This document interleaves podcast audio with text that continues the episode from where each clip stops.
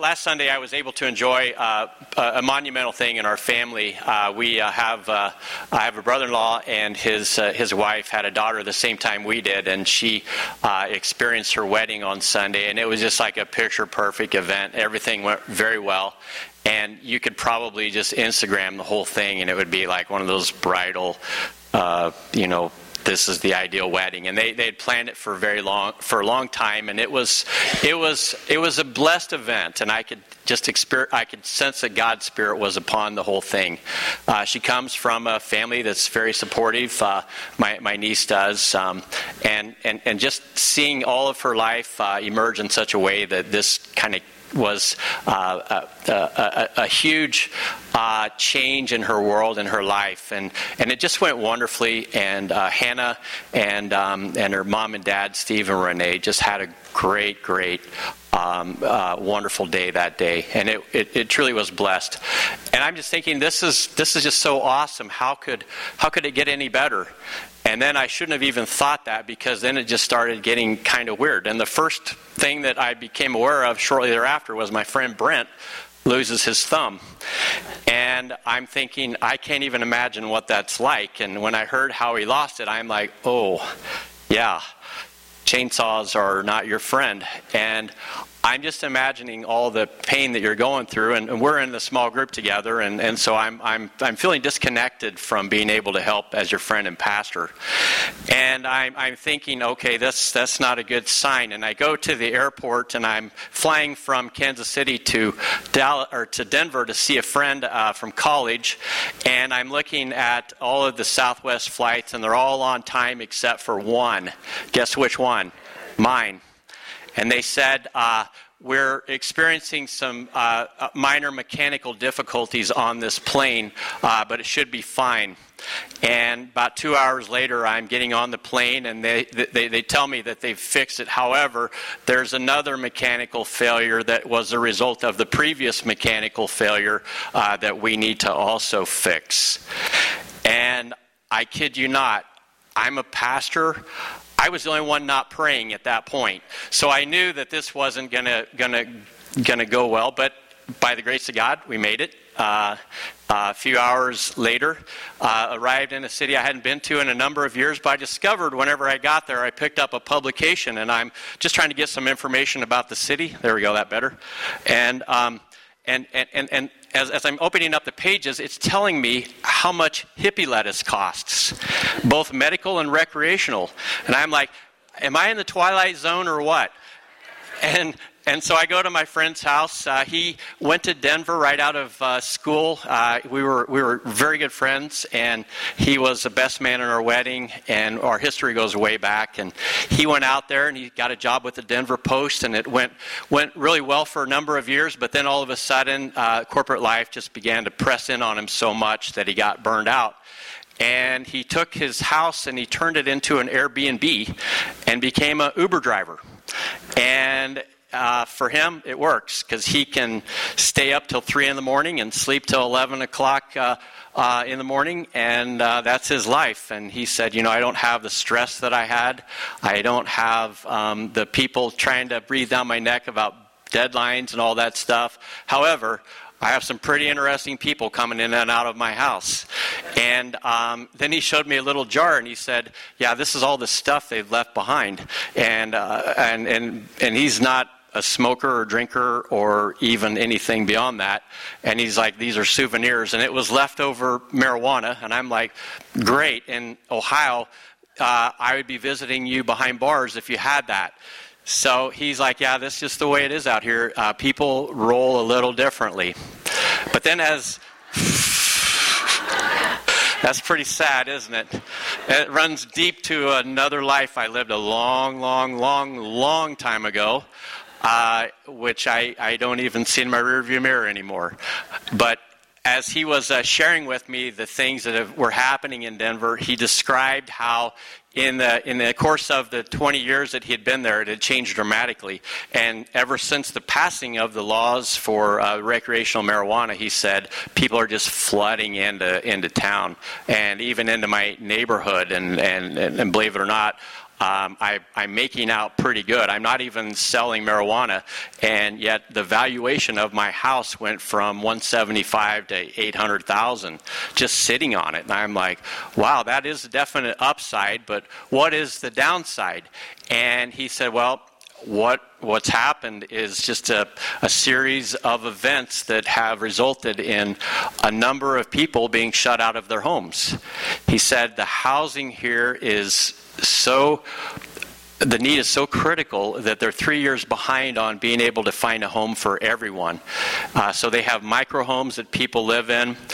And the bad part about it is the people that are on the, the lowest part of the economic ladder, who are really not highly functional, who had homes, uh, either got uh, shut out because of tax uh, escalation or rents getting to where it was um, no longer economically feasible. And he said, You know, we have a lot of homeless people around my neighborhood because many of these people actually used to be somewhat functional human beings who had a home, who were, because of demand, in various ways uh, shut out of their homes, and now their whole mindset has gone from defeated to completely hopeless and despairing.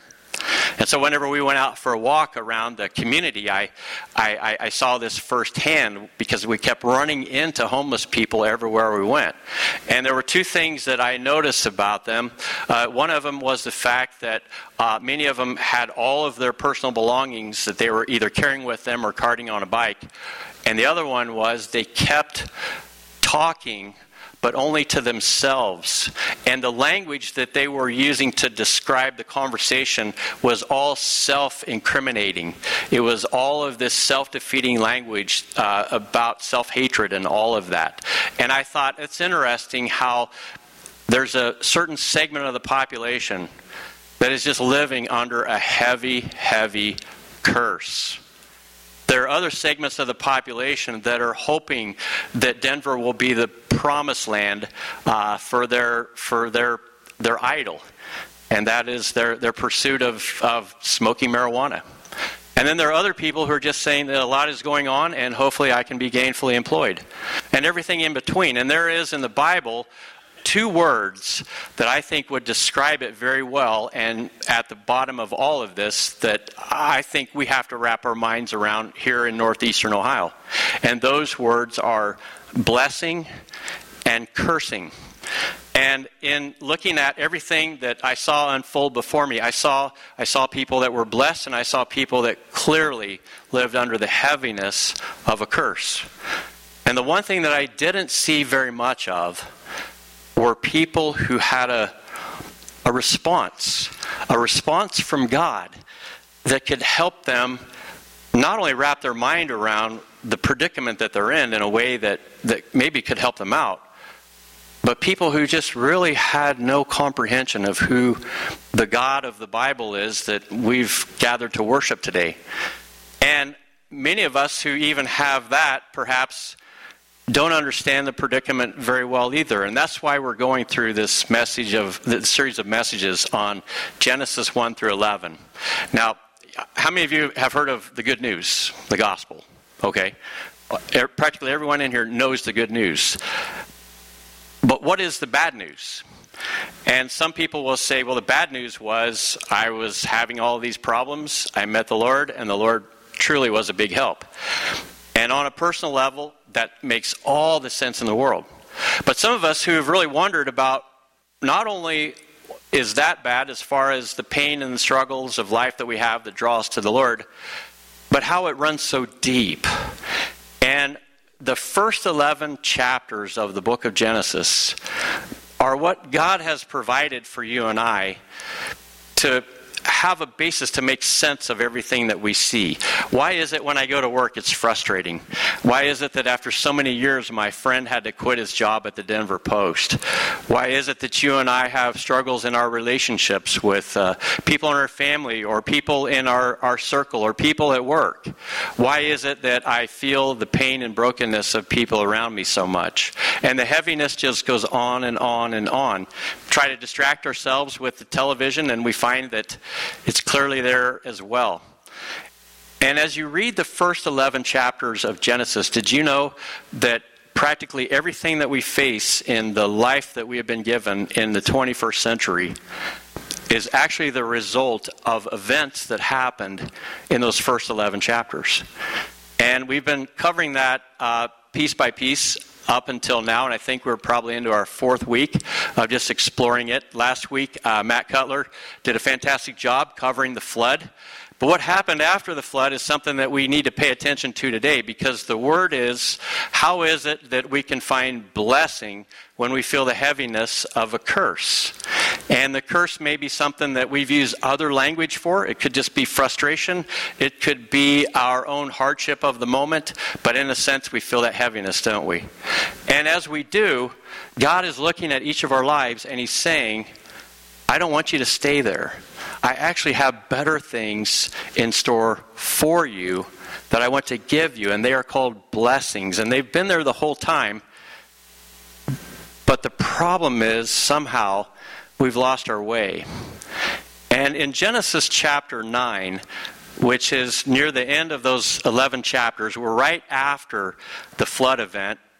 And as we begin to see humanity start to form again, it, it, it, it, focuses on a guy named Noah and his three sons, Shem, Ham, and Japheth, and their, their, their wives. And somehow, people who read this hundreds and thousands of years later were asking the question why is the world that we live in so jacked up? And when this was written, it was trying to give an account for that reason.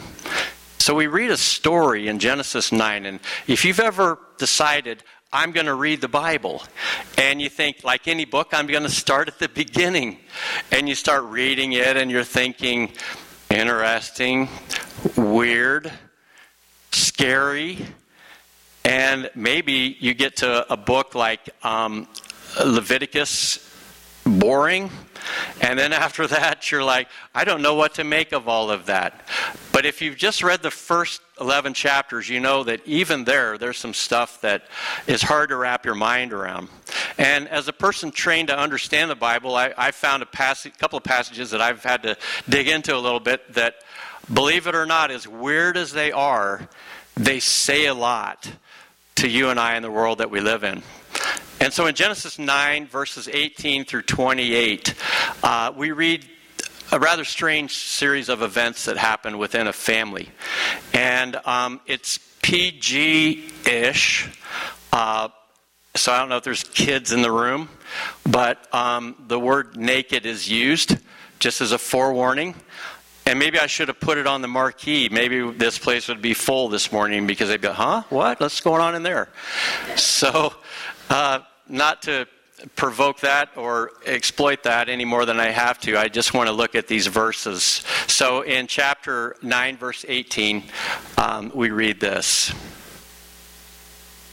Noah began to be a man of the soil, and he planted a vineyard, and he drank of the wine and became drunk, and he lay uncovered in his tent. And Ham, the father of Canaan, saw the nakedness of his father and told his two brothers outside. Then Shem and Japheth took a garment, laid it on, on, both their shoulders, and walked backward and covered the nakedness of their father. Their faces were turned backward, and they did not see their father's nakedness. And when Noah awoke from his wine, and he knew what his youngest son had done to him, he said, Cursed, there's that word, be Canaan a servant of servants shall he be to his brothers. But he also said, Blessed be the Lord, the God of Shem, and let Canaan be his servant. And may God enlarge Japheth, and let him dwell in the tents of Shem, and let Canaan be his servant. And after the flood, Noah lived 350 years. Now, if you've ever read that, you may be saying, What exactly is going on there that was so bad about about a son seeing his father naked, and now his own offspring are going to be cursed into perpetuity. What's that all about? And it's just the Bible's way of being discreet and for the people that first read that in their own language, it, it, it they, they kind of understood what that meant. Uh, as the Bible describes the nakedness of Noah, that's where uh, people had to do a little bit of digging to find out what that meant. Um, a lot of a lot of minds turn to the book of Leviticus. In Leviticus chapter 18, that word is used a lot in that chapter. And it essentially means this You shall not uncover the nakedness of your father, which is the nakedness of your mother. She is your mother, you shall not uncover her nakedness. You shall not uncover the nakedness of your father's wife, it is your father's nakedness. And then he goes on to talk about uncovering the nakedness of your relatives and uncovering the nakedness of animals and on and on into very dark places. So if you've caught the drift yet, when the Bible uses the word uncover the nakedness of, it usually has a, a very charged sexual connotation.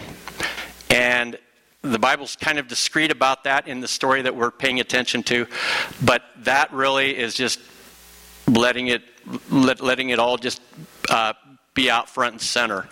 And what people took away from that was that God had specifically designed us so that we had boundaries that we, we lived in that would make our lives blessed. And he essentially said, beyond these boundaries, there, there's monsters, there's chaos, and it really is the land of the curse. And a lot of people were saying, there's a group of people, and they're called the Semites. They're the Jewish people, the children of Abraham. And they come from one of the sons named Shem. There's a group of people that come from the sons called Japheth. And there's a group of people that come from a son named Han, Ham, who had a son named Canaan, and they became the Canaanites. You with me so far? All right, I know it's you know it's uh, it's, it's, getting a little bit late in the morning, but um, hopefully you can track. So in all of that, people were beginning to see how each of those sons ended up having a whole bunch of children that became clans and nations in and of themselves. And like any people group, they all started to take on their own characteristic. And in in, in reality, the descendants of Ham, the Canaanites, ended up saying, God, or whoever you are, we don't want you. And so we're going to make up our own rules. And for the most part, there just won't be any rules. And those people settled later in what was called the land of Canaan. And eventually, as you fast forward the story, God called Abraham Abraham had a bunch of children, and 400 years later, they were in Egypt. And then after that, God, through Moses, was leading them to the land of Canaan, the promised land. And he said, I want you to take it over because it's, it's an insane asylum there. The most wicked things imaginable are happening there. And there's a reason why. And it starts with this story that we're looking at. You see, God has designed us as human beings to function a certain way. His goal is to take every one of us in this room and richly bless us. But like so many things in life, in order for relationships to work, we have to agree on certain things, don't we? We have to agree how it is that we're going to relate. And if, if I could give you an example, the Bible uses a word called a covenant.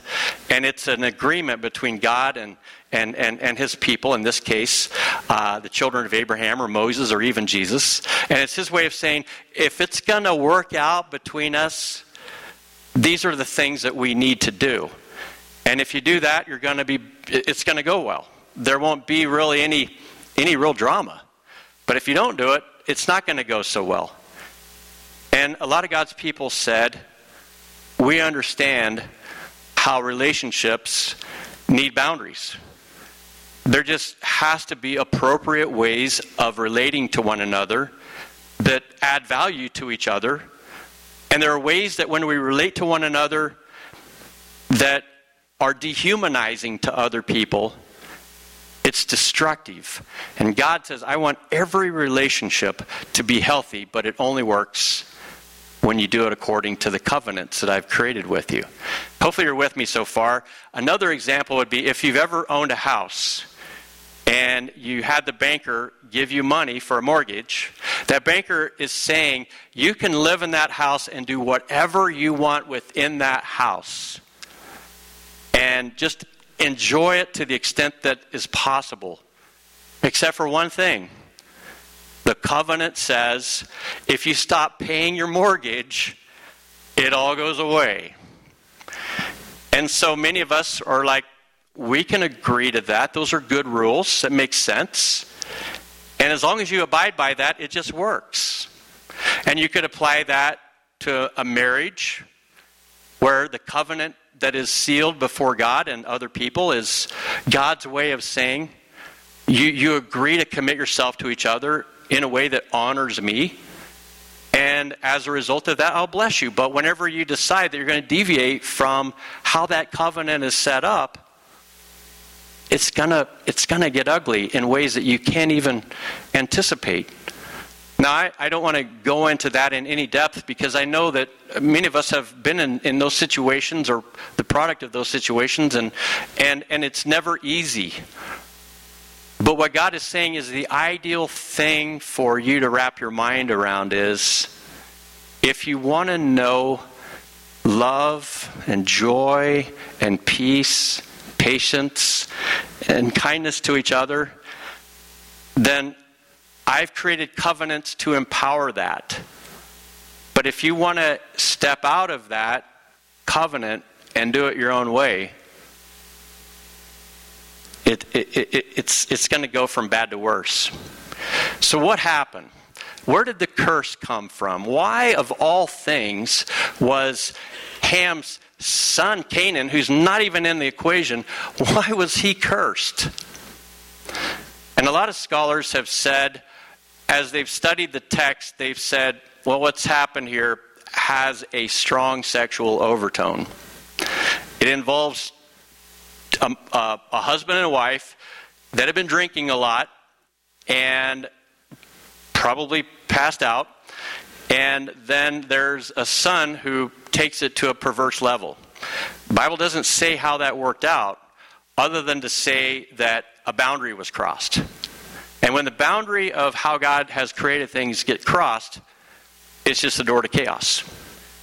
Now, the funny thing about the Bible is that it tells a lot of stories that kind of say the same thing. The history doesn't repeat itself, but it definitely rhymes. And in in the course of the writing of the first 11 chapters, God looks at creation. He looks at the people. He even looks at you and I, and He says, It's good. It's very good. And I want to bless you. But I've created you a certain way, and the only way that I can bless you is for you to, to honor me in your life. And when you do, it's just the way things are made. But in the scripture, we find that there is a story of two people whose eyes were opened and they saw something that they weren't supposed to see because they ate something that they weren't supposed to eat. They committed an act that was beyond the boundary of what they should have been doing. And in the process, it just completely came unglued. In this story, it's kind of the same pattern.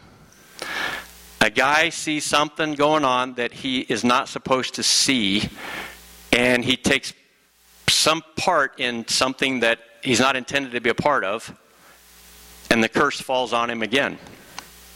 And there's a lot of us in the room who maybe have seen boundaries, crossed boundaries, and felt the unintended effect of crossing those boundaries. I would pretty much say all of us, in one point or another, have probably done that. And I would say that some of us are in this room because, well, you crossed the boundaries and it broke you. And you felt like there had to be a means by which you could just get the thing back on the rails. Or maybe you were looking for a redo and God, who is so merciful and so gracious, and in so many ways is trying to woo us back, is just standing there saying, I want to make a means. I want to make a, a, means by which you can you can come back. You know, if you've ever read the story of the of the of the flood, you could you could say the headline might read, "God destroys the world through a flood." But you know what the reality is? It's God created a second chance so that it could get back in order again. But the scripture reminds us that we are prone to sin In the New Testament says we all do it. We all fall short of the glory of God. And what it also tells us is that there's a way. And it's not a flood, but it's a bloodstained cross. It is God's way of immersing himself into the chaos that we have created and calling us through the love that's poured out in that moment to a way of life that recovers the blessing. You see, what Ham did was he initiated a behavior that his children saw, and then they started imitating that behavior. And then their children saw that behavior, and they started imitating it to where it went from possibly just looking at the nakedness of your parents or something a little sketchier to by the time that nation was established, it was it was your wife, a family member, an animal, and who knows what else. It just completely and totally went fully into that wherever that impulse would lead. And God looks at that and he says, That kind of anarchy is not what I made you for. You know, I thought about the people that I had seen on the street in Denver. And to a person, everyone that I got close to, I just thought about all the condemning voices that they had allowed to overshadow everything else that might capture their attention. And I realized that they, at an extreme degree, carried that same sort of regret that many of us carry because of things we've done. And the thing that I wanted to wanted to tell them and, and anybody else who had the capacity to listen is that you don't have to stay there. That God is always in the business of reclaiming lost and broken things. Hopefully, in a community of people that enable that process in a way that you can't find anywhere else. One of the reasons why I went to visit my friend is he's around a lot of people, but he's also a lonely person in a sea of humanity. And he's been connected to churches and communities and things like that, but many of them just kind of broke down, and then eventually he just withdrew, and he was a little stuck. And I just felt like the need, I care for him, the need to go out and help him and maybe get unstuck a little bit, maybe to bless him if I could. And I believe as I prayed and God led the conversation, I believe that both of us were blessed by the experience. And as we talked, we said, you know, the thing that really is helping us here is just the social aspect of kind of pulling ourselves out of whatever we are into.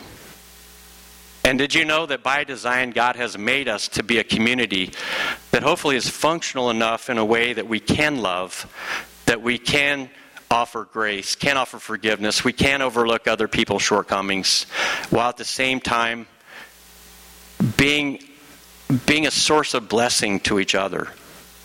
That's what God wants, because it is not out there right now. I don't know if you've read the news lately or not, but it's the land of Canaan out there. I mean, if you want to talk about broken relationships, I mean, the government has just recently came out with a report that, for example, pedophilia is at an unprecedented rate in our country. And so many people are living lives that perhaps are blessed on many fronts, but they just carry this weight of uncertainty and hopelessness and despair and just a chronic unease. And then I see other people who carry something different, who live in the same places, confront the same uh, dysfunctionality all around them, but have a peace and a love and a joy. What's the difference?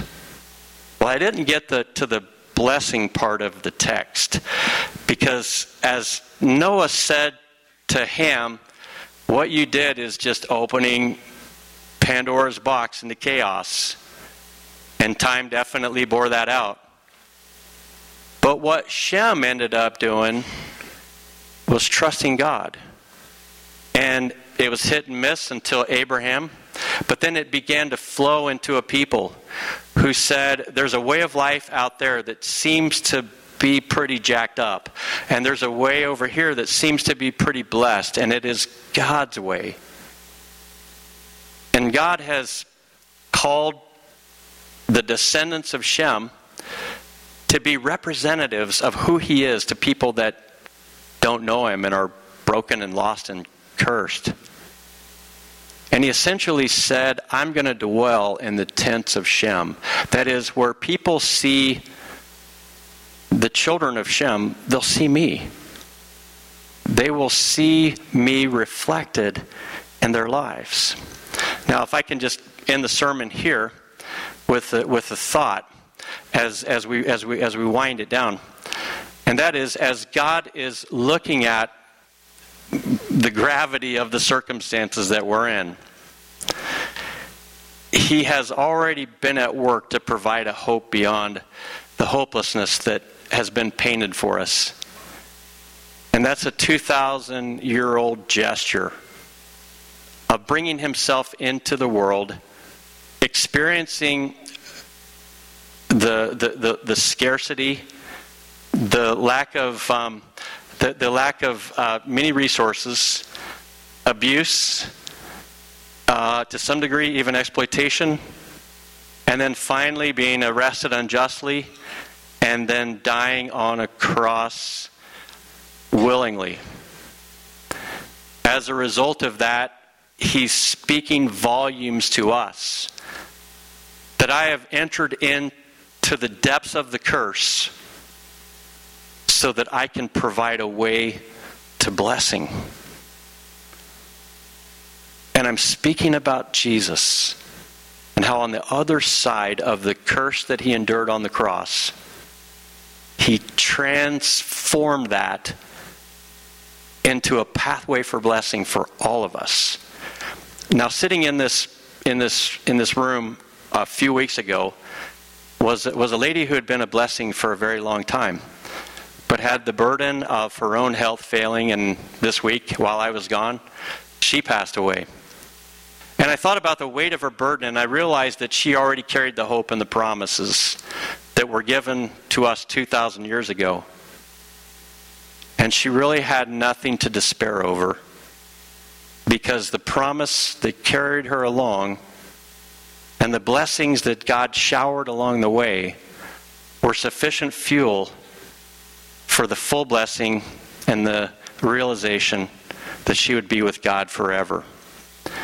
When God came into our world, it was with one desire, and that was to bless us. Like He made the world, like He made us, like He gave us life and breath, like He destroyed the evil of the world and reset it again, and like He's called you into this room.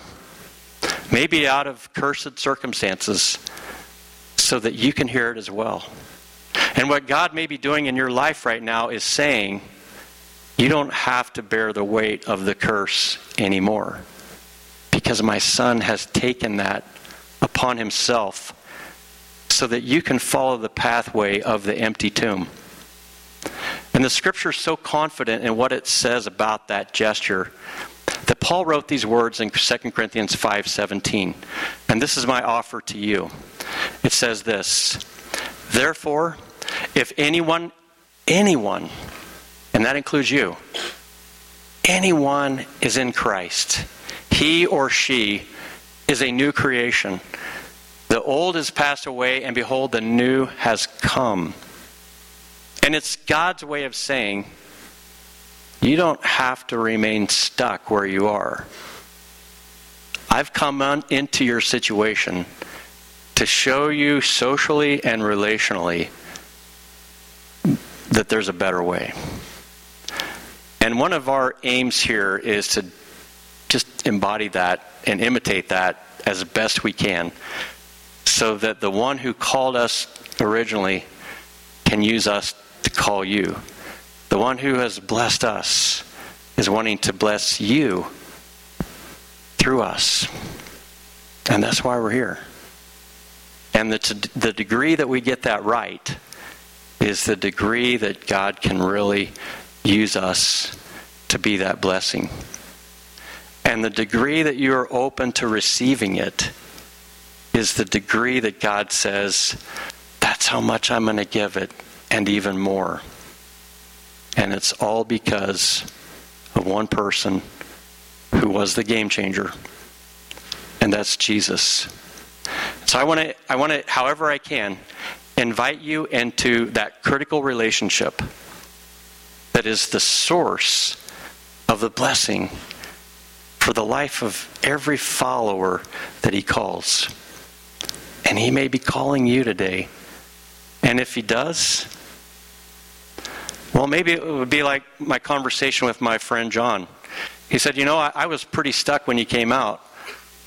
And I didn't realize just how stuck I was until we just started talking. And it really helped.